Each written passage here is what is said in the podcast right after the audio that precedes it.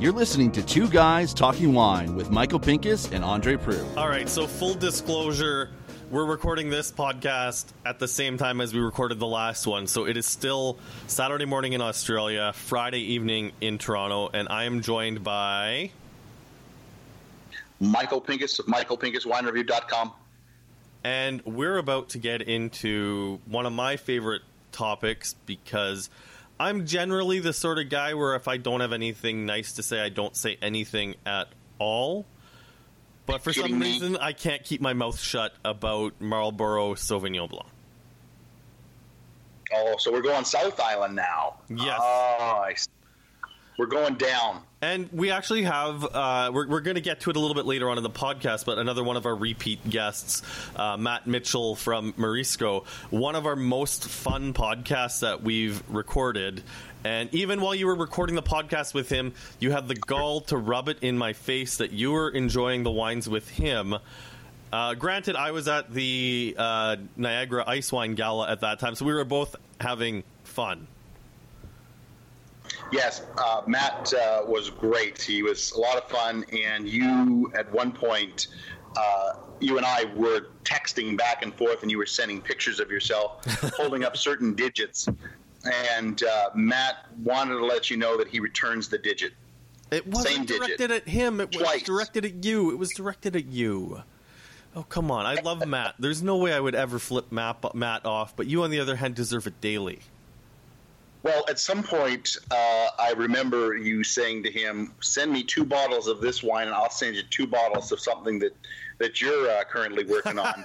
and uh, and I sent you the picture of him absolutely laughing at that. Oh and man! I think the caption was, "Why would I trade you for something that I know is already good?" Oh, that's too funny. That's too funny. So you know what? I'm going to do the same thing uh, that we talked about on the on the North Island because it was a great way to, to set it up.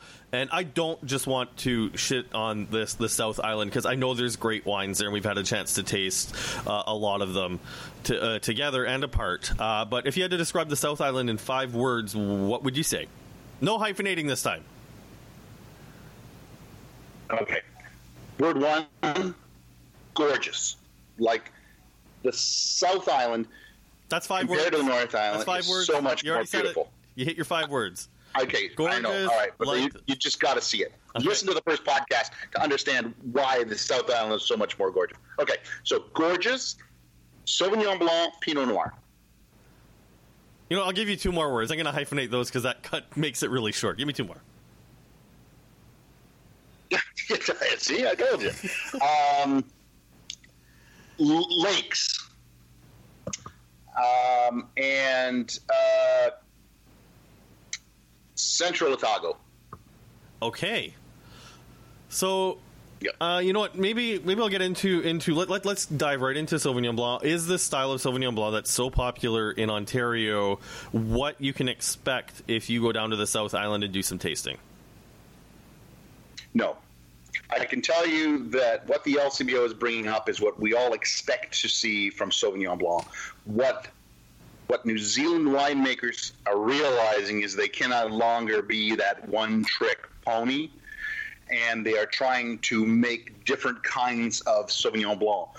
As I mentioned, in the North Island, they're using some barrels, they're using lees contact. Now the, the South Island, Marlborough, is also getting into that kind of adding texture, adding interesting uh, elements to Sauvignon Blanc. Maybe add a little Semillon while you're at it. Anything they can do to try and break away from what is their calling card. And yes, there are those that are made because that is what people expect. But if you go with, like, say, a reserve Sauvignon Blanc or um, a single vineyard Sauvignon Blanc, you're going to find something really different, really unique for the area. Well, how has the market? But they still have to get that, that greenness because, you know, they they are they are kind of on the cusp of, of a growing area.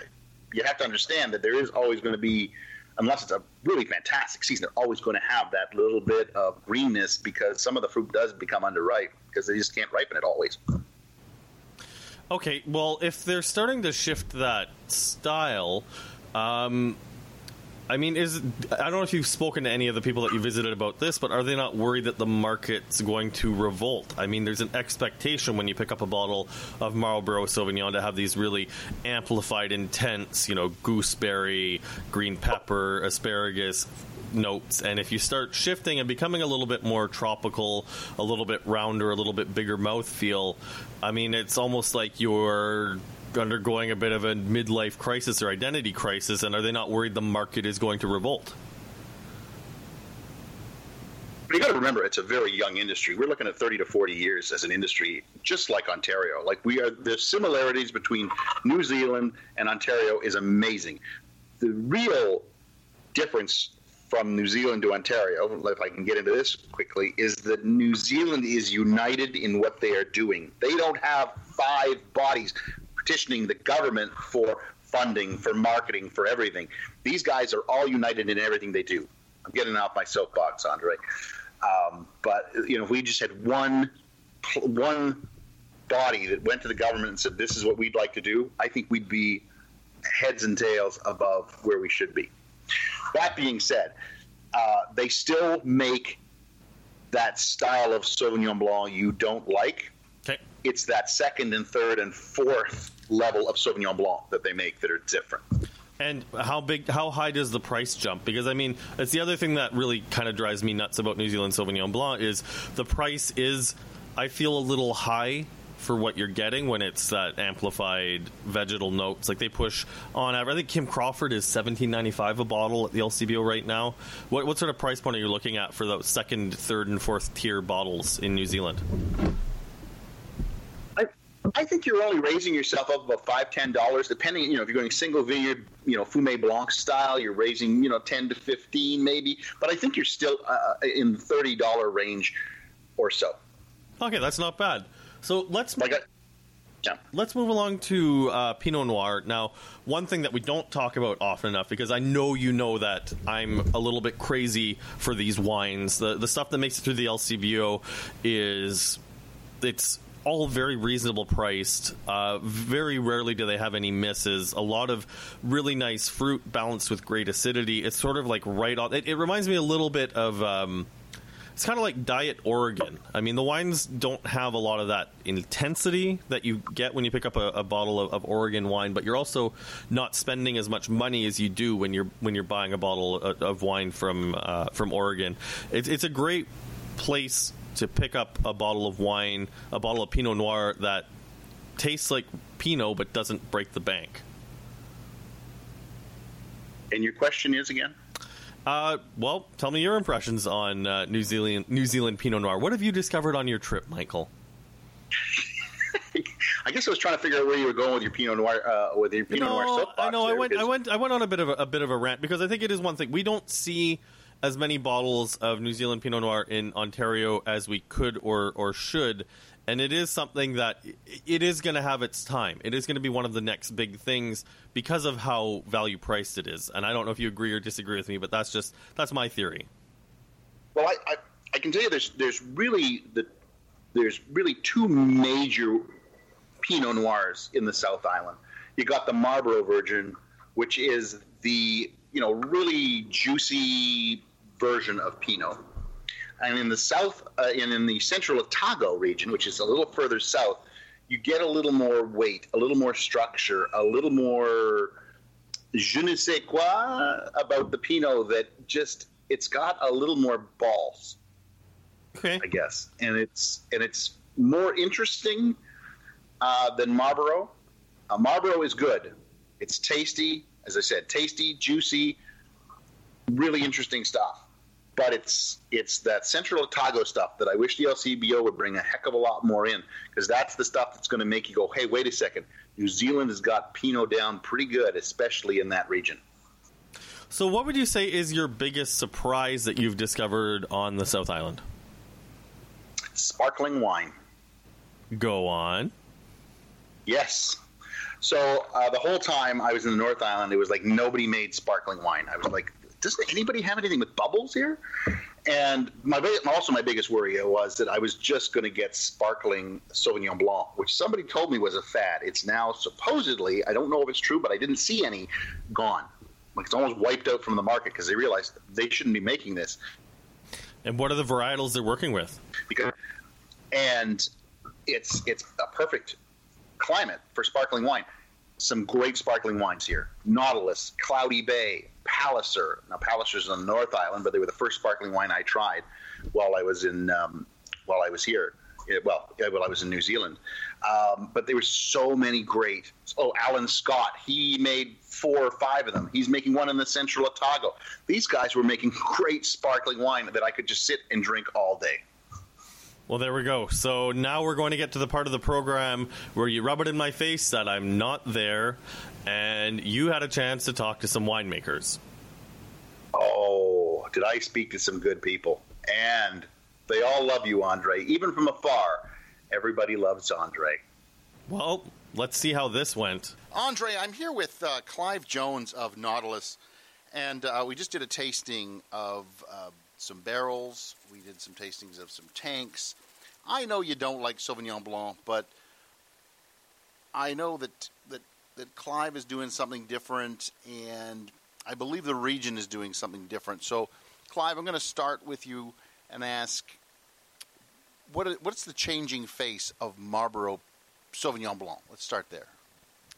Well, I think you know, as a region, we've uh, we've been doing it for sort of 20 plus years now, and you know, it's fair to say we're getting a much better understanding of uh, sub-regionality, of you know, Sauvignon Blanc is grown throughout Marlborough, but it's certainly not all the same. So when you start delving into that sub-regional uh, issue, you know, off the stones you get more tropical characters. Off the south side of the valley you get more gooseberry and capsicum, and the Awatere is known, you know, which is the next valley to the south, is known much more for um, tomato leaf or basil type characters, so slightly more herbal influence. Um, so that's from a vineyard point of view, and in the wineries we're we're learning a lot more about um, how to handle the fruit and how, how that can influence the resulting wine style, um, working with lees, working with barrels, working with natural yeasts or non-traditional wine yeasts,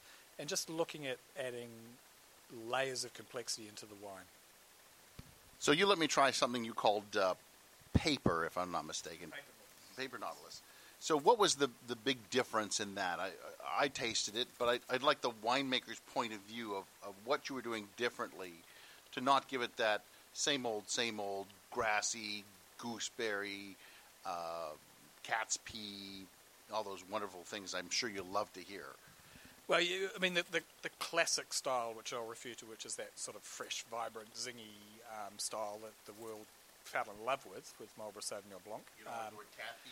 Not particularly, no, but um, they can have a sweaty character too, which is, you know, so cat pee and armpit, you know, they're not the best descriptors, but um, but we, you know, th- that classic style is very, very well established, and and most wineries behind the scenes, uh, you know, as part of what that, how they're challenging themselves in, in, into making wine, are looking at, um, you know, the effect of a bit of skin contact. Um, barrels using these alternative yeasts. So for us, with the paper nautilus, uh, we ferment the wine in a, a, single large format oak vessel. So it holds uh, about 3,000 litres, so it's the equivalent of 13 barrels in, in one vessel. Uh, we hand pick the grapes rather than machine picking them, which is typical for the, the classic style, and um, we ferment it a little bit warmer. So what we're trying to do is actually dial down the volume on those punchy aromatics, um, but dial up the volume on texture. And so we're making a, a more restrained, savoury style of Sauvignon and, and that really comes to its own on the dinner table, particularly because you know it becomes a bit more versatile as a food match. And you know what we're saying is that you know we're not we're saying that that's better than the classic style. Um, we're just saying that certainly you know we don't want to see Marlborough Sauvignon Blanc all lumped in one basket. Oh, it's all the same. Um, far, far from it. There's a lot of diversity even within the classic styles, and we're starting to see this emergence of, of what's known as the alternative style of Sauvignon with more complexity. So, moving on to uh, Pinot Noir, which Marlborough is starting to get known for. The style that they're really getting known for is that juicy, you know, uh, fruit forward style. But we tried some stuff out of barrel, and you said even you might single barrel uh, or single single barrel bottling of, of some things you're playing with. So how are you getting away from the same old same old Pinot Noir and making it different so that you know when I open a bottle, it, I'm not going to just get what I expect. Yeah, well, again, that's that's been part of this learning curve we've been on in the last 15, 20 years, and um, perhaps when people think of New Zealand Pinot Noir, they might first think of Central Otago as the region that comes to mind, and then you've got Martinborough, um, which really pioneered the variety. So, um, you know, very small region, but its focuses on Pinot. Um, one of Marlborough's perhaps issues is we were distracted by this insatiable demand for Sauvignon Blanc. So we um, we were sort of started behind the eight ball in terms of developing our Pinot program, but but actually behind the scenes again, a lot of wineries were um, you know looking at planting Pinot on different soils, and you know over the last 15 years we've learned where to grow it and how to grow it, and it's and it's not a case of planting some Pinot alongside the Sauvignon. We're now looking for very specific soil types. Um, moving typically off the valley floor onto the north-facing slopes of the southern valleys. Not not seeking elevation, but seeking this clay-based soil rather than a gravel and stone-based soil, and and that's giving us some mid-palate fruit weight and succulence. Um, the fruit flavours come easy. We're in New Zealand. We make fruity wines, and we're now starting to see the influence of having these explored these sites, worked with them for the last 15 years. We're seeing the influence of vine age, and it is really making a difference. The vines are just reaching a, a level of maturity where um, they're starting to, you know, add, or, or, the, or, the, core structure of the wine's coming from the grape. It's not young fruity vine, wine that's being propped up with a bit of French oak. Um, suddenly the, the oak is sort of falling into the background in a supporting role and the structure and the core of the wine is coming from the fruit itself and we're also starting to work more with uh, a whole bunch component in the ferments, for instance, and that's just adding another layer to the to the tannins and, and improving the structure. And we're just seeing wines gaining a little bit more complexity, and it's it's actually really really exciting. I would agree with that actually, because uh, that one barrel that you showed, that you whole bunch pressed, uh, fifty uh, percent of the fruit, it was just it had it had so much good weight and good spice, and it just it just wasn't that one note that I expect from Marlborough.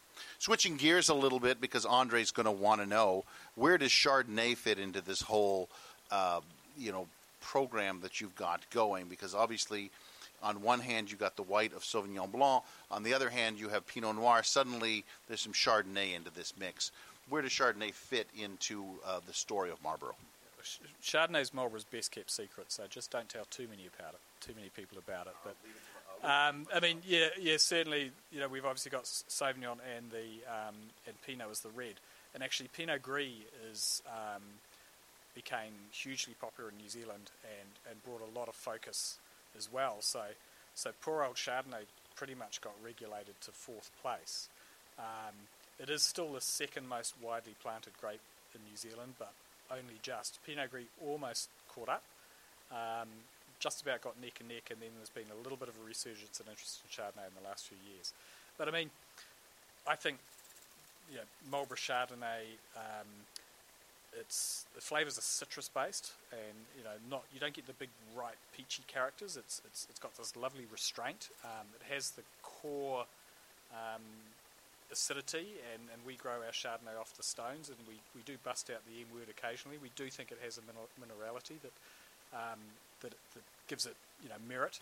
But I, but I think what's happening with the modern Chardonnay that's coming out is that yes, it has the complexity. Um, the oak is now imbalanced; it's not dominating. Um, so it has this complexity and intrigue, but it also has freshness. And it's the freshness on the palate that makes you want to go back for another glass. So like the you know the Chardonnays of old, which are big, blocky, chunky, you know more is better, more oak, more alcohol, more flavour, more butteriness, um, and and you ended up with quite clumsy wines. Now the wines have got this nice restraint and elegance and freshness that actually means people want to come back and have another glass. And yeah, probably my favourite wine style. I, I thought the M word would have been malo, but that's that's all right. I'm just, just so I, I'm going to end this one off uh, because you're the first winery that I I've gone to, obviously in, in the in the south, but the well I went to Palliser and they actually make a sparkling too, but your sparkling is the best sparkling in New Zealand. Am I correct on that? Absolutely, it is a self-proclaimed title, but there's a bit of evidence to back it up. But you know, um, yeah, we've been making sparkling for, for over 20 years, and it is a traditional style. Um, and uh, I guess one of the a couple of the distinguishing characteristics about characteristics about our wine is it's it's the blend is it's a non-vintage blend, but it's Pinot dominant. Um, most New Zealand sparklings are Chardonnay dominant, whereas we're Pinot dominant, and that gives it a bit of savouriness and structure. And it's got a relatively low dosage, so it's just slightly drier than normal as well too. So that combines with this nice, rich palate, elegance, long dry finish.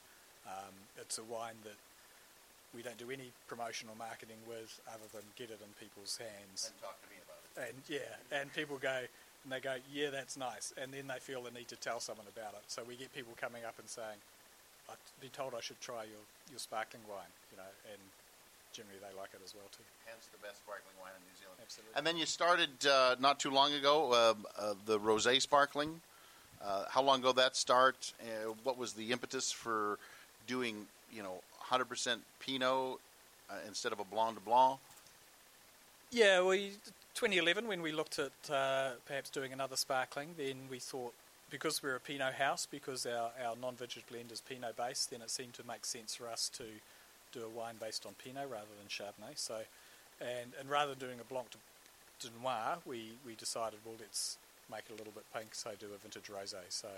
Um, we extract a little bit of colour out um, in the processing and make sure it's got that really nice, pretty pink character and pink bubbles. What's not to like? So you said that if I asked you a stupid question, you'd give me a stupid answer. So here's your stupid question: What's your favorite color of green? Uh, beige. That's what I was looking for. Andre, this is uh, Clive Jones of Nautilus. Fantastic wines. We had a great time. We had a great dinner at Arbour. Uh, thank you very much, Clive. Pleasure. All right, so where's the next place that you went that you're going to rub in my face? Andre, I'm here with uh, Fraser. Your last name? I'm here with Fraser McLaughlin, obviously a very Kiwi name there. Um, and uh, you asked me, you, you, you set me on a task to find interesting things. So we talked a little about Sauvignon Blanc that, we that I've tried that was interesting. Uh, and you also said, are they making rosé in New Zealand? I can tell you they're making an absolute ton of rosé. Everybody's making rosé. And I've tried a bunch. And up until today, and this is my last day in the South Island, I would have told you that Mahi was making the best rosé I had tasted.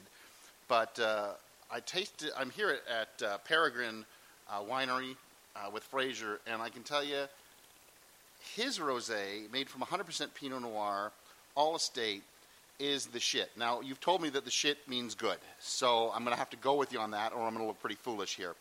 But I'm here with Fraser, and he was talking about a rosé revolution. So before you started making this particular wine in 2012, you were making another kind of rosé. We were, Michael. So from early 2000s, we're making a much darker rosé.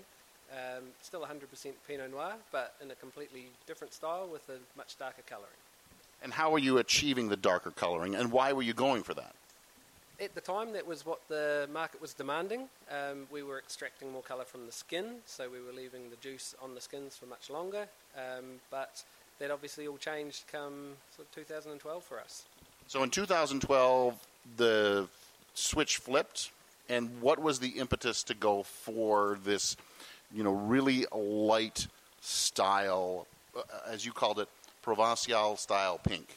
So uh, we're a family business, and my father at the time was running the winery, and he was the real driving force behind this style. He uh, he had spent some time over in France, and he came back and said to the winemaker, "This is the style that we need." So um, he was a driving force, as you can see. We've got a whole new package, and I talked about how it was his writing um, which created the label, and he was the one that also drove that style purely off his trip to France. Andre, I can tell you this is so dry, so beautiful.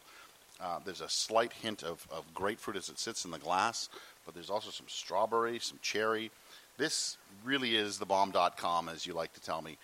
um, and it's not one of my you know travel. It's one of my travel epiphanies, and it's not one of these things where I'm leaving the island, so I've got to find a great rosé. This is great rosé. How is the market um, reacting to this style?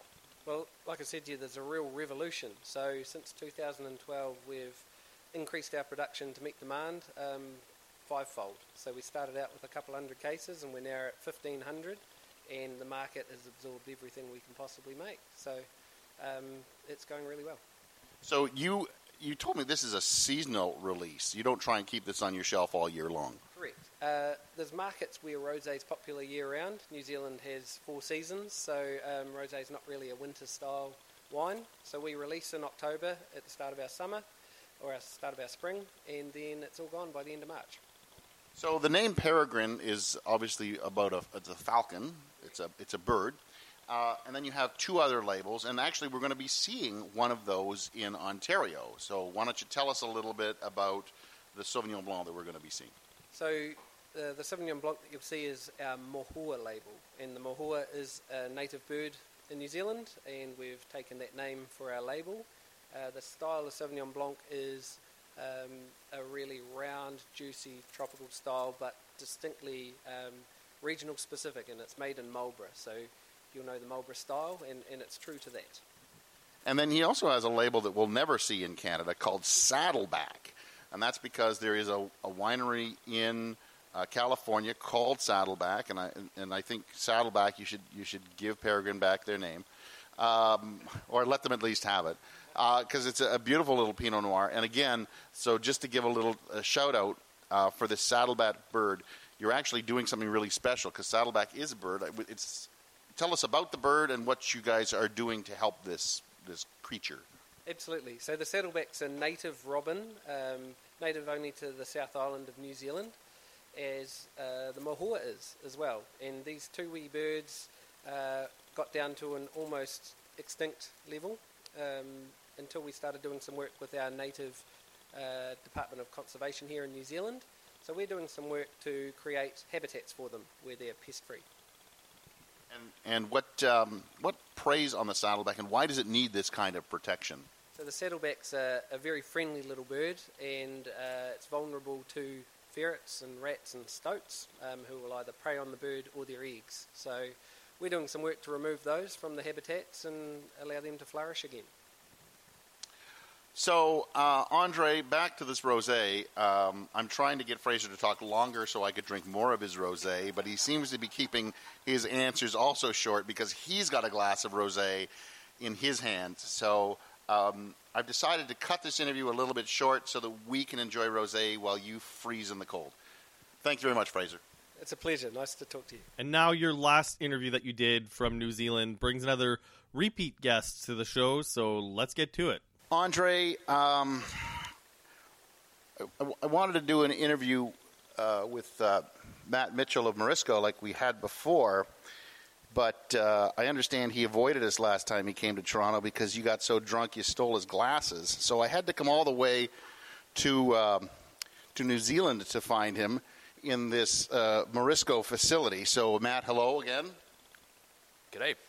There we go. So um, so we're sitting here trying the 2017 um, King's Desire Pinot that you and I went absolutely squirrely over, and I can tell you, I think the 17 is actually better than the 16. So, Matt, tell me a little bit about uh, the Desire and how it has uh, been a big. It, it, has become a bigger brand for you. Originally, it was just mostly in Canada, but now you've decided to to launch it a little bit more. So, uh, let's let's start there.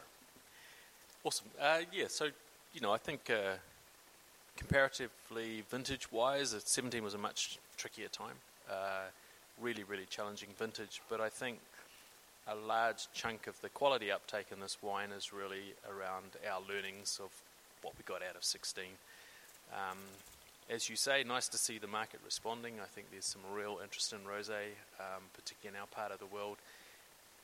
And what's really cool, um, customers are prepared to pay a little bit more for something they perceive to have a little bit more value add. So, um, you know, that puts the program in, in a really strong stead. And, um, and I think what we're doing and, and the success we're getting out of it, I think, is sort of encouraging us from a from a technical aspect as well. So while we were tasting this, uh, Andre, I sent you that picture, and uh, and you sent back some pretty mean things. So although this is coming into Ontario, I believe uh, Matt has already uh, texted and emailed and phoned, believe it or not, the LCBO and said you are not allowed to get any, and that they are to check your house uh, for any bottles. So sadly, you will not be trying the 17 in any way. There was another wine though that's really interesting here. It's called the King's Bastard, and it is a Chardonnay. And you said that it, you're having problems worldwide with it. What is that problem? I guess um, putting a cuss word on a on a label is uh, somewhat limiting from a from a marketing standpoint. Um, Kiwis and our honesty, maybe brashness. Um, you know, we try these things. Uh, the authorities um, have their opinions on these sort of things. So, uh, yeah, in most of the world, increasingly, this wine's known as the King's Legacy. Uh, Australia, New Zealand, we, we, we're still comfortable with um, the odd cuss word. So, yeah, King's Bastard rules in this part of the world. There are a lot of bastards here, Andre, and I think uh, I think you know who we're talking about. Uh, moving right along, there's uh, there's a new project afoot here at Marisco, and it is um, uh, uh, just just tell us about it, just, uh, in your own words. This this whole, I guess, Leafield project. Yeah, um, actually, coincidentally, about the time I started with the company, the um, the management team at the time had acknowledged the fact that the company had grown to a point where to sustain the level of growth, they needed more land, and um, the company has always had a had a philosophy to to produce fruit from its own properties to, to maintain that level of control. Um, so at the time, they were looking for a significant um, land purchase to to keep uh, to continue the growth of the company. And um, the night I signed my contract um, with Brent at his cottage at Benmorven at our little Pinot vineyard, um, he'd just come from a uh, a little ceremony, I guess, um, where they'd signed the um, sale and purchase agreement of Leafield Station. It's a uh, very historic um, sheep and beef station here in the Waihopai Valley of Marlborough, uh, 2,200 hectares, so a significant property, um, and um, probably one of the last significant single tracts of land, vineyard land, uh, in Marlborough. So, you know, just a fantastic thing to have in your uh, in your stable of, of, of land and um, and now vineyard land. Are you allowed to tell us how big that is? so yeah, 2,200 hectares, of which there's about uh, just a little over 600 hectares of sort of readily plantable flat land, um, and then there's a range of sort of small and very steep slopes. Um, most of the steeper high country will be retained as um, as sheep and beef farming uh, which we think adds a nice sort of um, a little bit of colour and flavour to our to our uh, our business. Um, but equally, some of the sort of the less severe sloping land at the back of the property does afford opportunities for some sort of really high class sort of Chardonnay and Pinot vineyard sites, and there's possibilities for some alternative varieties as well. That does not mean you're adding any beef tallow into any of the wines, correct? No, no, but um, it makes coming to Marisco Vineyards and uh, sharing a barbecue and a glass of wine a whole lot more fun when um, you know you can tell the same story to, to the beef as you can to the Pinot. So, uh, just an, another thing that we uh, we briefly touched upon while we were here. I know that Andre is not a huge fan of uh, of Sauvignon Blanc, and he wanted me to come back with some news that Sauvignon Blanc isn't all gooseberry, grassy, underripe, green pepper uh, notes. And you showed me the uh, Pride and Glory series explain that to us.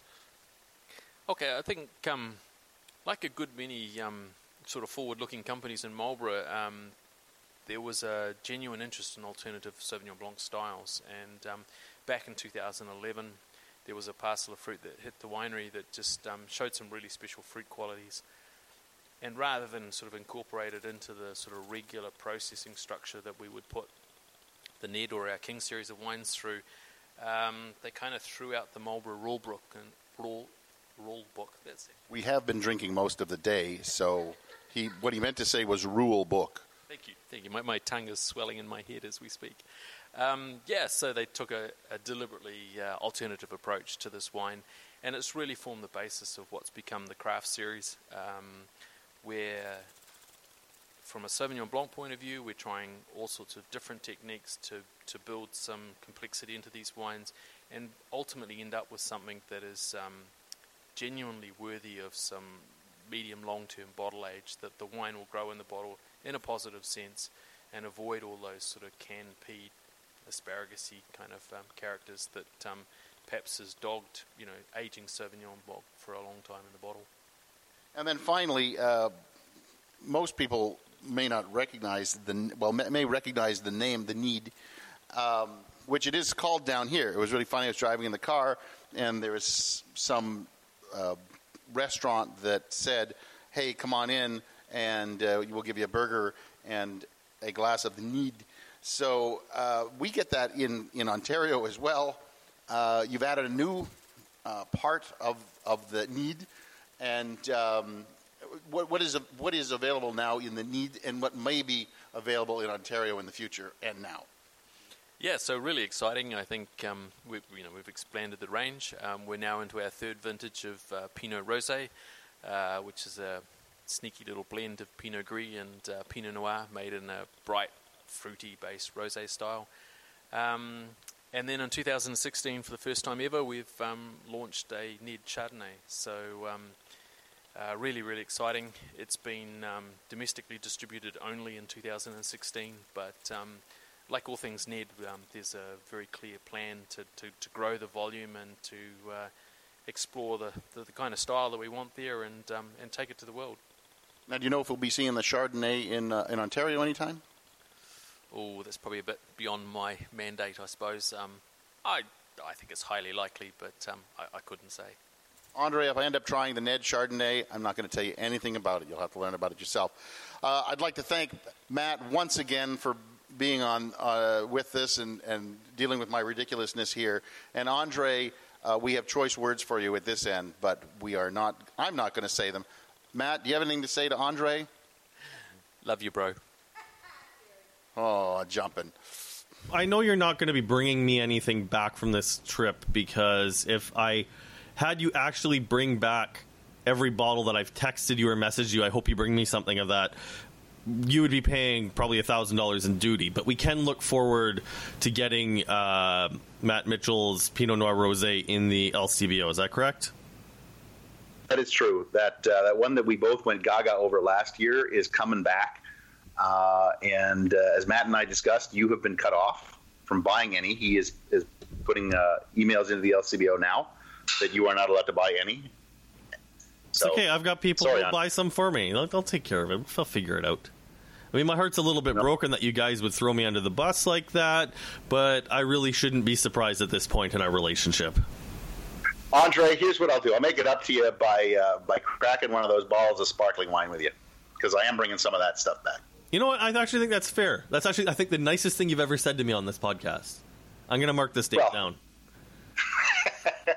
yeah, there's some really good sparkling. You're gonna have to fight Erica for it, but uh, uh, yeah, we'll open one with you. All right. So the next time you and I connect, I think we're going to be talking a bit about your adventures in Australia, where we can talk a bit about Australian Shiraz, which this is not something that I personally have a hate on for, but I recently did some research and have seen that Canadians' love of Australian wines has been waning over the past five years and we'll that see maybe you can get to the bottom of it and find some good stuff to get Canadians to go nuts for Australia again. Yeah, I was actually already in the place called the Southern Highlands, which is interesting. We'll talk about that, and I'm also going to Orange, Canberra, and um, in the Hunter Valley. Although I'm, I'm told I'm saying Canberra wrong, and I'm not sure why I'm saying it wrong. Well, I'm sure Canberra, we'll do an interview. Canberra? Yeah, we'll do an interview with someone who can explain that to you. And I know that uh, I've been giving you some shit on on not using enough Instagram. So hopefully, if our listeners check you out at the Grape Guy on Twitter and on Instagram, you're posting more photos because I know you're you're you're actually being too polite. You said that you didn't want to bombard people with photos, but come on, when you're traveling like that, show off, make us all envious. Well, I, I did that once, DeAndre, and and I and I embarrassed you. So. Well, wouldn't be the first time. Anyways, you can follow Michael's adventures at michaelpinkuswinereview.com. Follow him on his social media at The Grape Guy. I'm Andre Proulx from AndreWineReview.ca. And Michael, you got anything else to say? Yeah, I'm gonna I'm gonna not say the usual good night because it's now 10:45. So good morning. It's 26 degrees out. Thanks for listening. Please subscribe to Two Guys Talking Wine on iTunes.